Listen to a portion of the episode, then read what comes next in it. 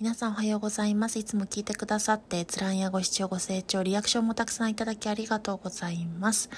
重ねてお礼申し上げたいと思います。3連休中はたくさんのことを片付けることができてリフレッシュ休暇も頂戴してありがとうございました。趣味の習字、お習字の方も視点に出す作品が仕上がりまして、えっ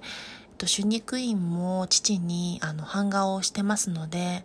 趣味で版画をやっていることからゴム印で消しゴム印を彫ってもらって無事に手肉印を押して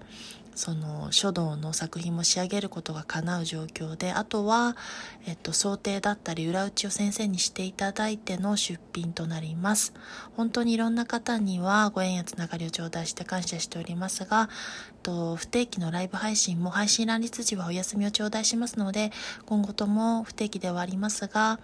えっと、また